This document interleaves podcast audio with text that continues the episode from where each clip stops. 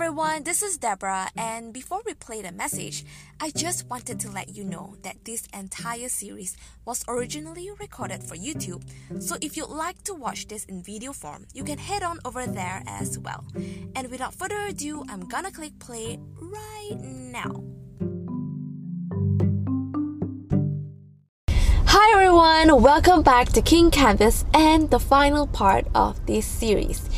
In the last two videos, we discussed about temptations, desires, lack, unbelief, and how unbelief is the root cause of our disobedience to God. And now let's discuss on some ways that we can learn to trust God.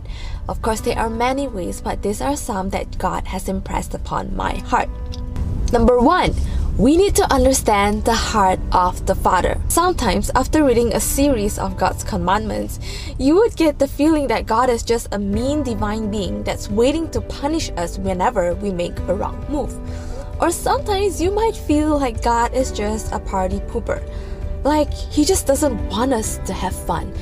As if following his precepts would mean that we'll be stripped from enjoyment to become some doll that pretends that they have it all together. And to think that God finds that pleasing? Well, that is all far from true.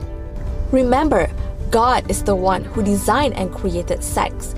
Jesus turned water into wine. God gave us the power to make wealth, and He literally gave us the command to take dominion and subdue the earth. The problem with us and human nature is that we lack self control. And many of us will consciously or subconsciously become dependent on it, thinking that it will grant us the fulfillment that we are searching for. But the key is this when we learn to understand that none of these treasures on earth will be able to satisfy the fulfillment that our soul searches for, then we will be able to enjoy these treasures without becoming slaves to it.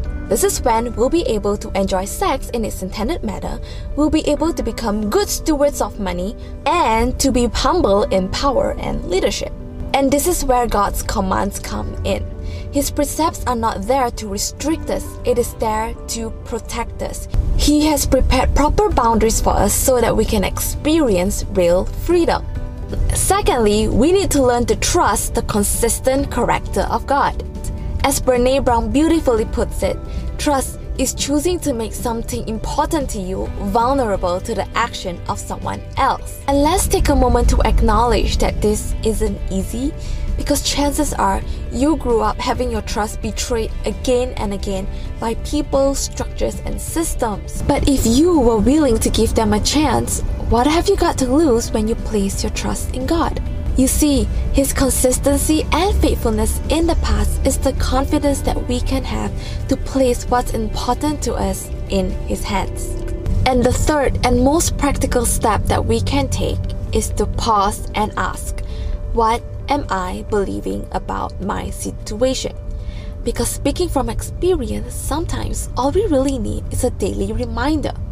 Sometimes our response to different situations have become habitual in other words, we respond and cope with different situations based on what we are used to. But when we pause and remind ourselves that God's precepts won't fail us and that His grace is sufficient to carry us through, that's how we can train ourselves not to react based on what we feel or a pattern that we are used to.